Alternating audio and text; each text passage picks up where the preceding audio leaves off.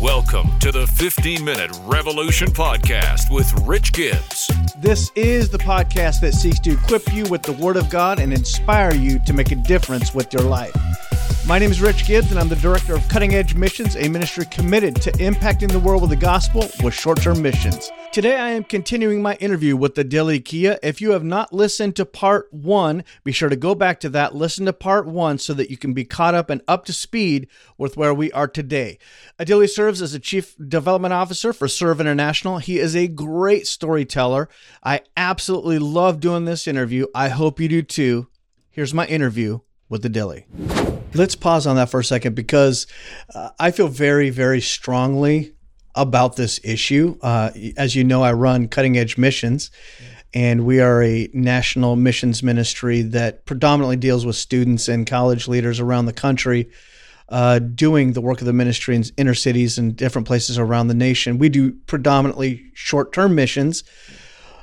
There's a lot of pushback we get from different people who believe that short term missions is not valuable because you don't have a long term presence in that community. I would say they're wrong because, because yeah. you and I have seen it. We've seen thousands and thousands of high school and college students coming through doing missions, whether it be in Atlanta or New Orleans or Philadelphia or wherever they are, and their life is eternally impacted, transformed, and revolutionized. And not only that, but the places you go to are encouraged, they're inspired, they're equipped, they're I mean, it is a win for everybody in my mind. What would you say to the person? What would you say to the person who says, you know, I just don't see the value in doing a short term mission trip? I was hoping you're going to ask me this question. I, I get this question all the time too. It's funny. But every time people ask me this question, I say, listen, you are looking at what success of a mission trip looks like. That's right. Uh, in business, they call that the return on investment, ROI.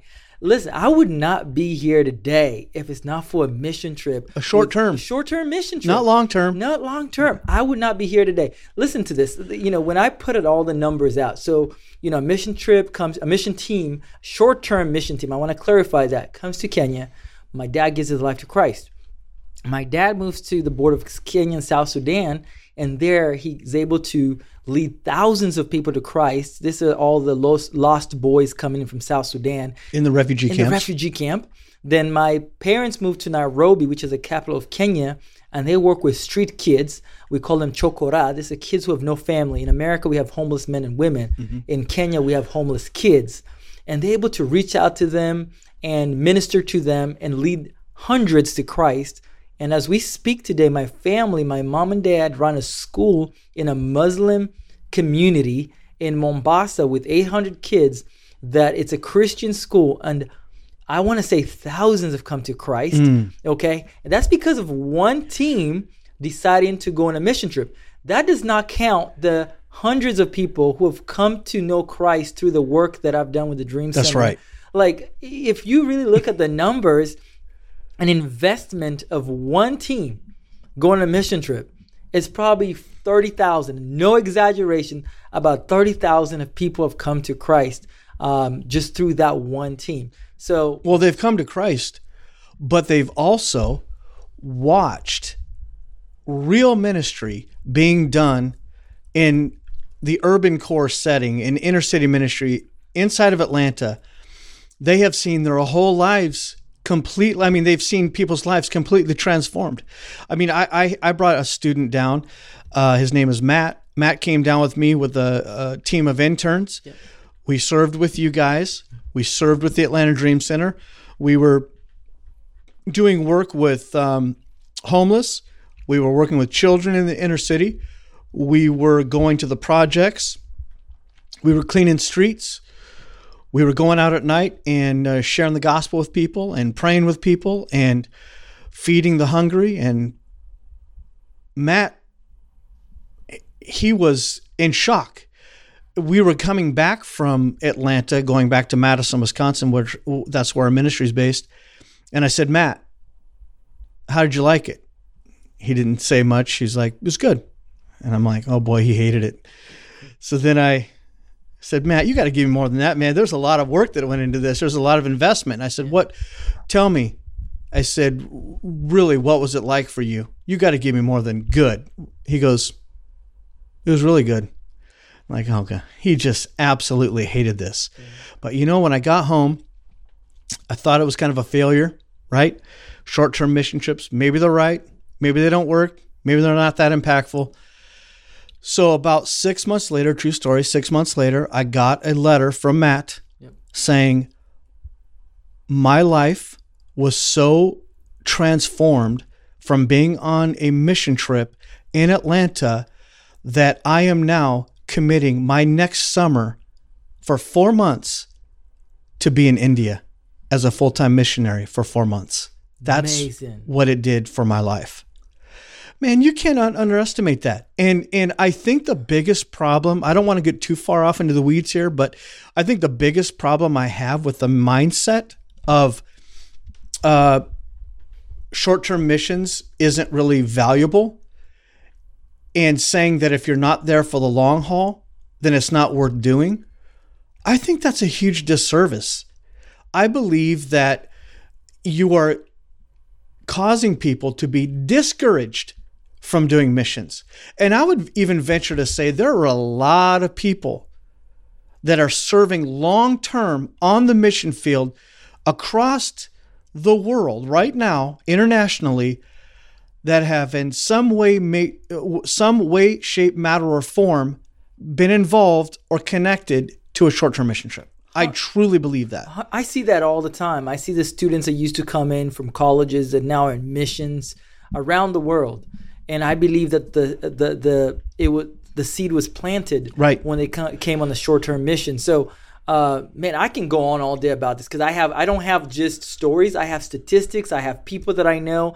This is just not some guessing game for me because I've been doing this for years, and I get to see people who are living a different life because they came on a mission trip. And here's the, the part: also the communities we serve have been transformed. So you come on two weeks. So two weeks you come to a ministry like the Atlanta Dream Center and you serve for two weeks. Right. The impact that you, you were you do in two weeks would never have happened if you didn't come down. Right. It doesn't matter what it is. It doesn't matter if you just came in and picked up trash and prayed for the, the neighborhood. That impact is so significant to those communities. So man, I could I, I, I this this is a topic I get to hear a lot and I'm not in like full time missions right now, but I've seen the impact in my life, in communities we serve. And if there's anybody there listening, please get your church involved with missions. Short term missions is an amazing way to get your church, your youth involved with what God has for uh, the church. So, um, you've been in ministry now from Kenya, went to the school, were advancing uh, inside of the Atlanta Dream Center. Eventually, you became the chief operating officer, had a lot of responsibility, which I believe is just God's way of of honoring faithfulness. And I believe that you were there and and you did a fantastic job with the Dream Center. I Thank worked with you. you many, many times and absolutely loved it. Um, when I, I I miss you, even when I'm bringing teams down now, I still call you from time to time to get insight and some wisdom into different things. But tell me, in your life and in your ministry, uh, as you look back at it, what was the most difficult time of your ministry uh, while you were while you were there, or even now here at SERV? At some point, tell us tell us a little bit about what's been the the the, the one thing that challenged you to the point where you said, you know what, this is probably my lowest moment in ministry right now. Man, I'm gonna write a book about that, and it's gonna be coming out next week. No, no, um, I've had some great times, but you know, ministry's ministry, and so there's times that you you have to you I've, I've had to ask myself the question, you know, is it my time? Is it is this season a new season? You know, is it time for me to step out and do something else? Um, one of the biggest things uh, I, I think I'll probably talk of one or two, but I think one of the biggest challenge for me or or issues was when we were doing so much and you don't see people understanding like how like the the the, the big picture of it so you can imagine and, and you do ministry you go into a church trying to explain what you're doing uh, it's a church. You're not going to a company. I'm not going to Coca Cola trying to explain to them our ministry. I'm going to a church and just seeing people so focused on um, their life that they forget that there's hurting people. I think that was one of the most. I don't even have the words for it. You're standing there telling them that their kids who uh, um, just are, are in horrible situations. Um, there's women who live in cages. This this is America. I'm not talking about some foreign country.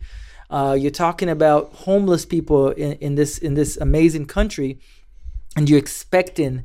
Oh, my expectation, which might be false, was that the church would jump along. And, and this is not for every church. I'm just talking about some of the places that I visited. I was hoping that they would just say, you know what, as a church, instead of buying some other random thing that we don't need, we're going to invest in missions. And not even me, somebody else. Right. And just seeing the church not getting involved. The indifference. Oh, that was that was the toughest thing. I think that's still tough till today. So that was always been the toughest part of me is there's so many great ministries doing an amazing work, and I don't feel that um, that there's a lot of uh, collaboration with the church. I feel that there's a, miss, a missed opportunity with churches, and I want to be clear: this is not every church, Right. But this is this is very common in in our churches today. We are we are always wanting to buy the biggest speaker, the big the third screen, fourth screen in our church. Are those things bad? No, they're not bad.